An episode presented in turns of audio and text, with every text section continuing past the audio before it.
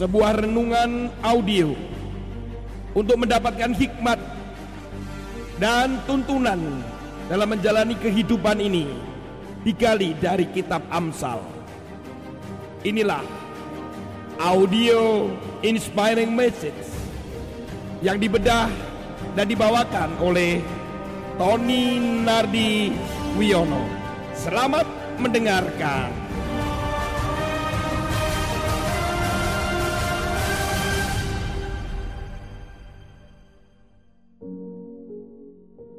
Kekasih Tuhan, Shalom Bapak Ibu sekalian. Kita akan masuk di dalam pembacaan firman Tuhan hari ini Terambil di dalam kitab Amsal pasal yang ke-14 Ayat yang ke-15 Orang yang tak berpengalaman percaya kepada setiap perkataan Tetapi orang yang bijak memperhatikan langkahnya.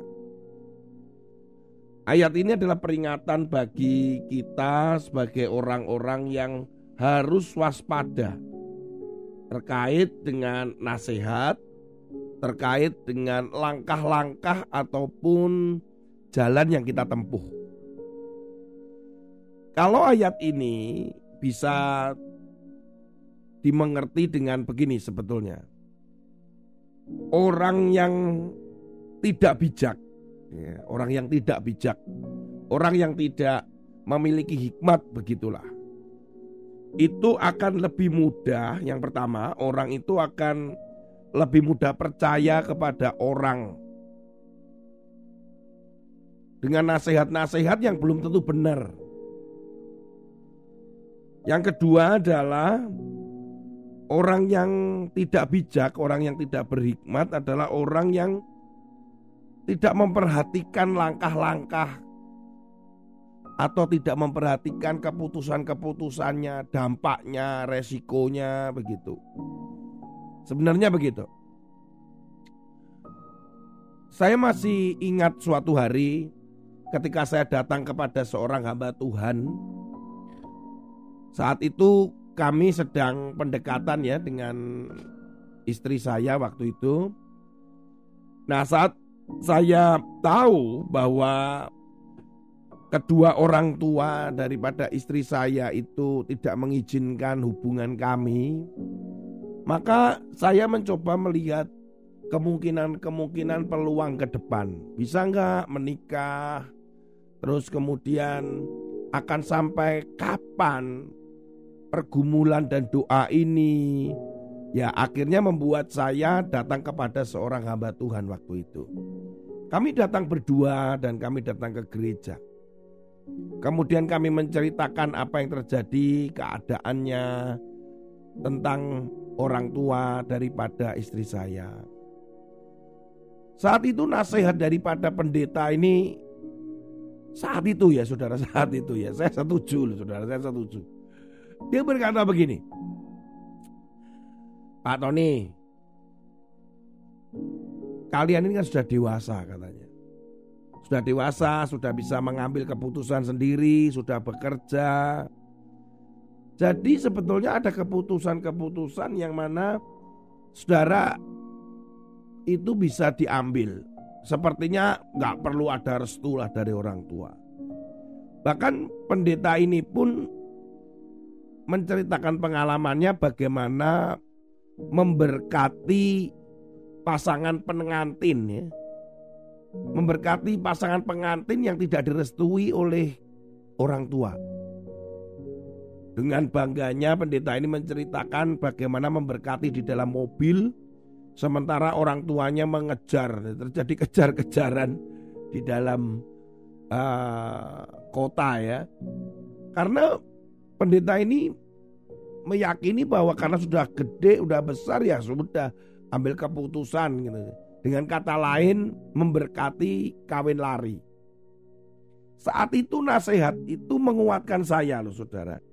Wah kayaknya bener nih. Kemudian saya senyum. Kemudian saya bilang gini, oh ya terima kasih buat nasihatnya ya. Oh, saudara ya.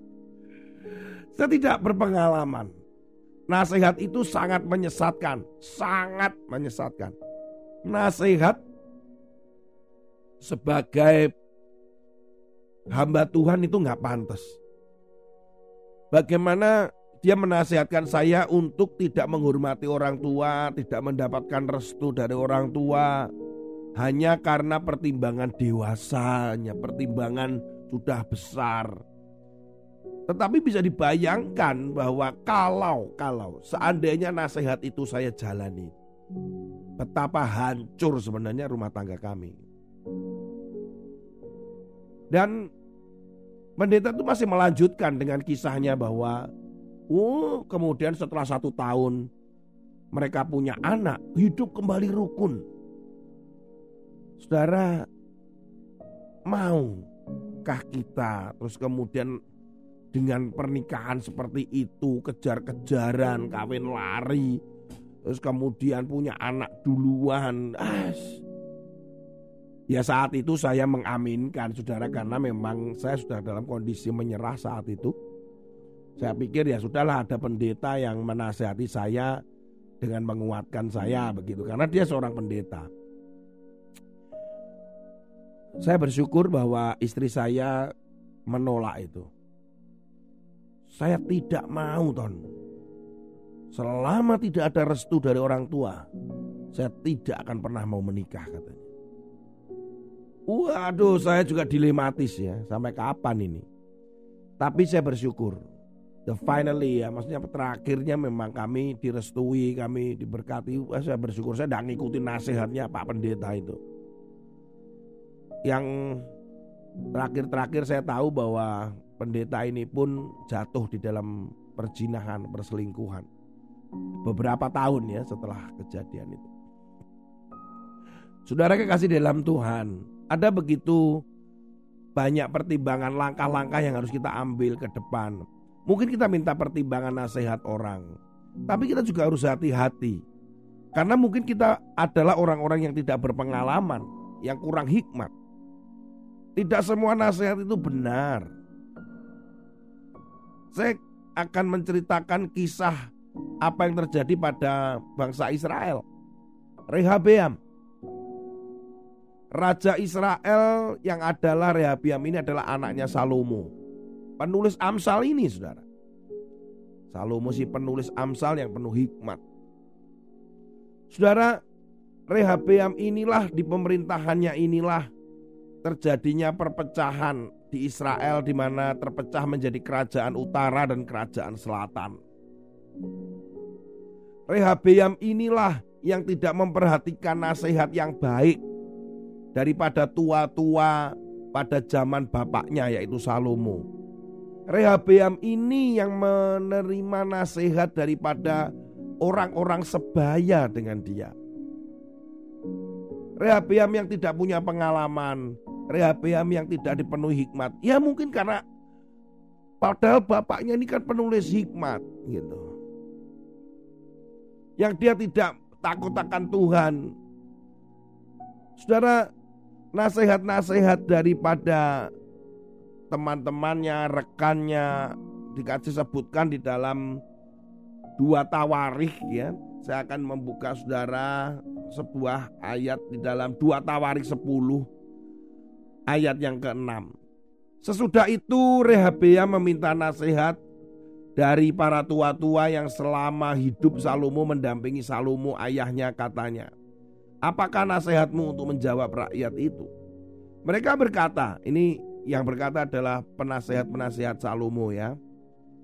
Jika engkau mau berlaku ramah terhadap rakyat itu, mau menyenangkan mereka dan mengatakan kata-kata yang baik kepada mereka, maka mereka menjadi hamba-hambamu sepanjang waktu.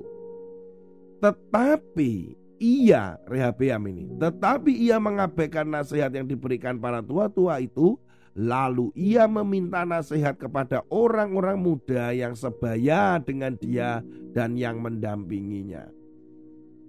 Nasihatnya adalah tekan, tekan rakyat dengan kekuatan, pajaknya dinaikin dan sebagainya.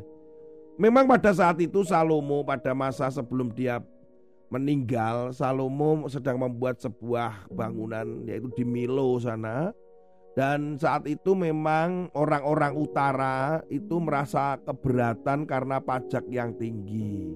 Nah tua-tua ini menasehatkan, ayo pajaknya diturunin dulu sajalah gitu ya. Intinya begitu sih sebenarnya. Supaya rakyat ini menjadi lebih tenang. Nah, tetapi Rehabiam dengan para penasehat yang sebaya itu sebaliknya enggak apa-apa begitu. Dan akibatnya memang fatal, terjadilah uh, pemberontakan dan terjadi perpecahan kerajaan utara dan selatan pada zaman pemerintahan Rehabiam. Rehabiam sendiri uh, memerintah di selatan dengan dua suku sementara Yerobeam itu dengan sepuluh suku. Saudara kekasih di dalam Tuhan bahwa apa yang dialami ini adalah karena sebuah nasihat. Saudara, mari kita bersama-sama hati-hati dengan nasihat. Tidak semua nasihat itu baik. Apalagi kalau kita tidak punya pengalaman. Dan yang kedua perhatikan langkah-langkah di dalam menjalani hidup ini, di dalam pekerjaan, pelayanan, di dalam bisnis saudara, memilih pasangan hidup atau mungkin ketika saudara akan menikah, memulai sesuatu, pindah tempat, kemudian mengajukan kredit atau bekerja sama dengan orang lain atau kemudian melakukan satu proyek, kegerakan, organisasi, macam-macam begitu banyak hal oleh karena itu nasihatnya adalah hati-hati. Kita harus memiliki hikmat, takut akan Tuhan. Dia adalah penasehat yang ajaib. Yesus adalah penasehat yang ajaib.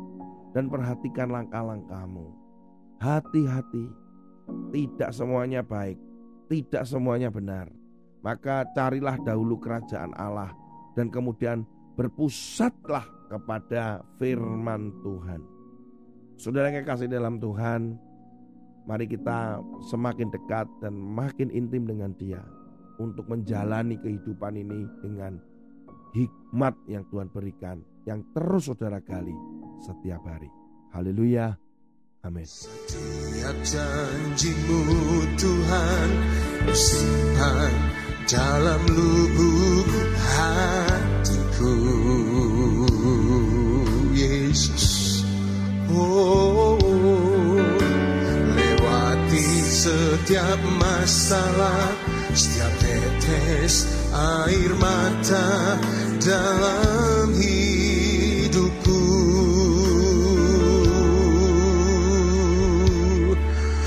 Janjimu menopang hidupku Kasihmu menuntun langkahku Dalam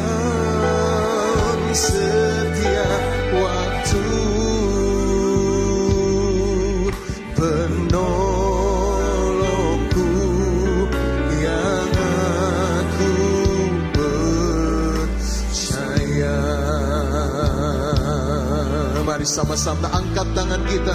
Oh, terima kasih buat kasih setiamu.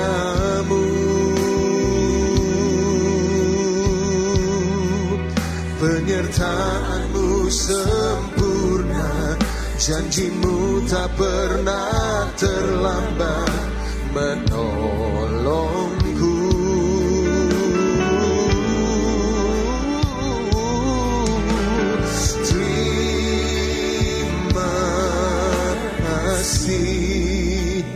Ku